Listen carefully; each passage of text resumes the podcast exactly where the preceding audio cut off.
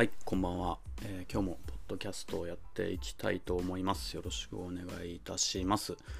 まず一発目に、えー、Twitter とか、えーインスタとかでメッセージいただいた方も多いんですけれども、えーやっと、やっと私の記事がファッションスナップ .com に載りました。ありがとうございます。えー内容としては2021年の、えーラグジュアリーの代表的なグループ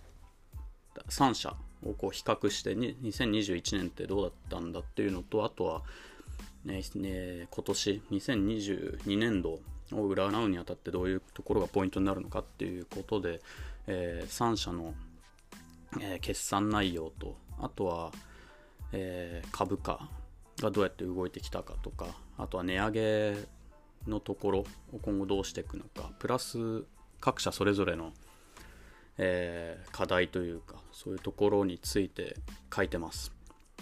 で実は、まあ、タイミングとしてねこれお話ししてたのが、ね、2月ぐらいでだいぶこう時間もらってタラタラタラタラ書いたりやり取りしてたりしてたらですねもう4月になってしまってあの第一四半期の決算内容出ちゃうよねっていうぐらいのタイミングになっちゃったんですがまあまあ内容としてはあの復習ということであのよくまとめられたかなというふうに思います。皆さんもえこのポッドキャスト聞いていてまだ、えー読んでないよっていうことでしたら概要欄にリンクを貼り付けてあるのでぜひぜひ読んでみてください。はい。でどうしようかな。ちょっと,、えーと記事について簡単に、えーとコメントしようかな。えーとにかく2021年は、まあ、2020年がひどかったのであのコロナが最初に直撃してもうロックダウンなんかも、えー、とヨーロッパとかアメリカもあって、えーかなりダメージを受けたんですが2021年はだいぶ回復した年でございますで今でこそまだまだコロナとの戦いって長いよねっていう話があるんですが、まあ、2021年は結構兆しが見えたというかもうこれで終わりなんじゃないかみたいな時も結構ありまして株価も3社とも非常に上がっていると2021年に比べてですね。で、ベインカンパニーの予想も非常に上回ってきたということで調子は非常にいいです。で個別だと、まあ、LVMH が一番株価も伸びていてで売上、えー利益ともに、えー今回比較している、えーケリングとエルメスと比較したんですけど、まあ、その中でもダントツということですよね。でまあまあもう LVMH は言うことはないでしょ株価も調子よくてえっとルイ・ヴィトンとかディオールが売り上げをかなり牽引しているのでまあ今もえっと昨日のポッドキャストでお話しした第一四半期の業績も良かったんですけどまだまだあのそういう外的な要因がない限りは、えーラグジュアリー市場っていうのも伸びて2025年までは伸びてるっていう予想が、えーまたベインから出ているのでまあ満体なんじゃないかと。で課題なんかもそんなに多くはない気が、えーしています。はい。で続いてケリングなんですがケリングも一応伸びてはいるものの、え2021年後半にグッチがちょっと苦戦したんですよね。で、えー売上の伸び率が、えーと前年比でかなり落ちてしまってコロナ禍前に比べたらもうマイナス成長っていうところで一旦株価は沈んでしまって、えー第4四半期では回復したんですが、まあ、なかなか持ち直しが遅れてるよね。っていうところですよね。グッチは最近の株価を見るともう結構低迷してしまっていて、えーまあなんだろう特にウクライナ情勢とかそういうところがあってもうあの去年の夏に最高値をつけたんですけどそこまでは全然上がるどころかもう今沈んでちょっと好材料がないとなかなか厳しいかなっっていう状況ですねケリングは。でお金が記事にも書いてるんですけど結構お金はあの手元の現預金とか積み上がっているのでプラス、えー経営陣もまだまだいい案件いいブランドにはあの買収とかそういう投資をする準備はあるっていうことなので、まあ、そういうで株価についても経営陣は結構気にしてると思うのでそういうので回バンって引き上げにかかるのかなっていう印象があります。そしてですね最後エルメスなんですがエルメスももちろん、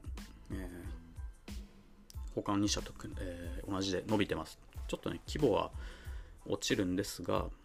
まあ非常に頑張っているというところですね。ただエルメスが残念だったのがあの全部まだまだフランス製造にこだわっていてで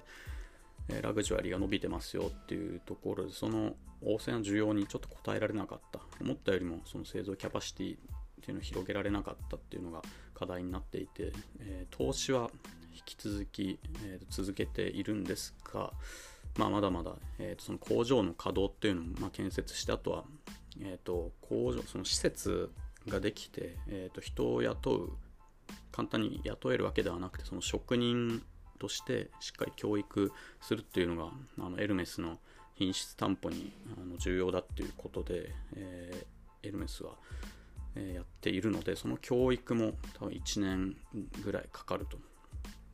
なので、まあ、それを並行して、えー、と建設と,、えー、と人の教育並行しちゃったとしても、まあ、1年ぐらいかかるっていうところで、えー、とそれがネックになってややあの株価っていうのは1回ちょっと落ちていますね後半で。で、まあ、2022年は皆さんご存知のようにあの現、えー、2021年末から続いているような原材料高っていうのもありつつ、えー、ロシア情勢とか世界的にあの不安な情勢が続いているので、まあ、ラグジュアリーもちょっと冷や水浴びたっていう感じですよね特に、えーと、アジアマーケットだと中国だとかあとは回復しきらない日本市場とか昨日もちょっとお話ししているのでそれも合わせて聞いてほしいんですけどもまあそんなにずっと上り調子ではいかないよねというところで、えー、第2四半期もちょっと厳しいのかなっていうところで夏頃に何かしらの、えーと、いいニュースがあったらなっていうふうに思います。この3紙に関して、えー、大体そういうところなんですがまだまだね、もちろんリシモンとか、リシモンってあの決算機が違うので、リシモンも入れたかったんですけど、ちょっとアップルとアップルで比べられないなっていうので、今回の記事から外してるんですが、僕もリシモンについては、そんなにこう深く分析したということがないので、ぜひぜひ一回やってみたいかなっていうふうに、えー、思います。皆さんも、えー、記事をご覧いただいて、なんかご意見などあったら、あとこういうのもえー、調べてほしいなみたいな意見があったらあのメッセージといただければ嬉しいです。はい。というのが、えー、1本目のニュースでした。そして2本目なんですが、これもちょっと昨日のニュースというか、ポッドキャストと、えー、リンクしてるんですが、えー、マルニ、マルニの、えー、メタバースが出ますよっていうことで、え、少しお話をしていたんですけれども、今日マリニのホームページを見たら、えー、出てました。で where we are .marni.com っていう別ページにアクセスするんですけれどもこれがもうめちゃめちゃ重かったっていう感じですね。しょっぱの感想が。えっ、ー、と僕のパソコンがいけないのかなと思って最初はパソコンでアクセスしてなかなかなんか重いですっていうような表示が出たので、まあ、性能が悪いのかなと思って何回か更新してから、えー、諦めて一回携帯 iPhone なんですけど携帯でアクセスしてみました。で、まあ、iOS なんだもう15なのかちょっと忘れちゃいましたけどまあ最初の、えー、と OS も入れていて11 Pro って気持ち古いんですけど、まあ、そんなに問題はないでしょっていうので、えー、とアクセスしてみたんですが、最初はとにかく、えー、入るページが、エントリーするページみたいなのが、名前を入れてくださいっていう表示が出るんですけど、えー、そこをタッチしてもなかなか動かないということがあって、もう何回も何回も試したんですけど、更新をしたりして、えー、これが動かないので、とりあえず諦めました。で、時間を置いてまたアクセスしようということになりまして今度は、えーと、再びパソコンでやってみたら、えー、入れました。はい。でどういうそのメタバース、えー、マルニーのメタバースどういうものかっていうともうなんだろうな。キーボードを使ってまず入ると、まあ、草原みたいなのが広がっていてちょっと海も見えてたり、えー、なんだろうな。崖みたいになってるのかな一部。草が生えててでそこちょっと先に行くと海が見えるような場所なんですけど、まあ、そこをこうキーボードとか、えー、マウス使って動けますっていう感じなんですけどところどころにこう人が立っていてでその人がマルニーの、えー、2022春夏のコレクションの服を着ていてそこでちょっとボタンを押すと、えー、アイテムの詳細が見れるよっていうものです。なので、うん、まあそれ以上でも以下でもないというか本当にえー、っとなんだろうな。時間をかけてその仮想世界の中をテクテク歩いてって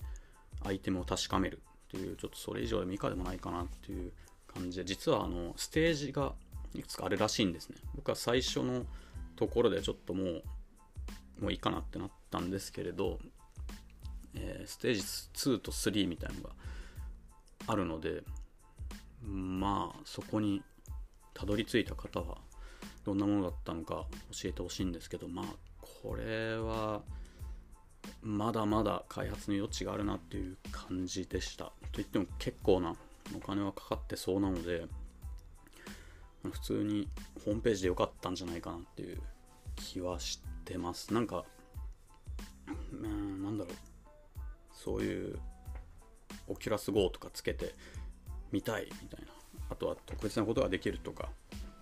っていうのは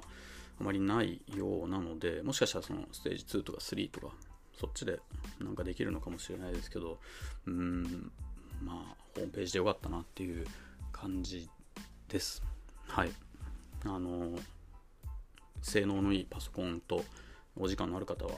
ぜひぜひステージ最後までやってみてください。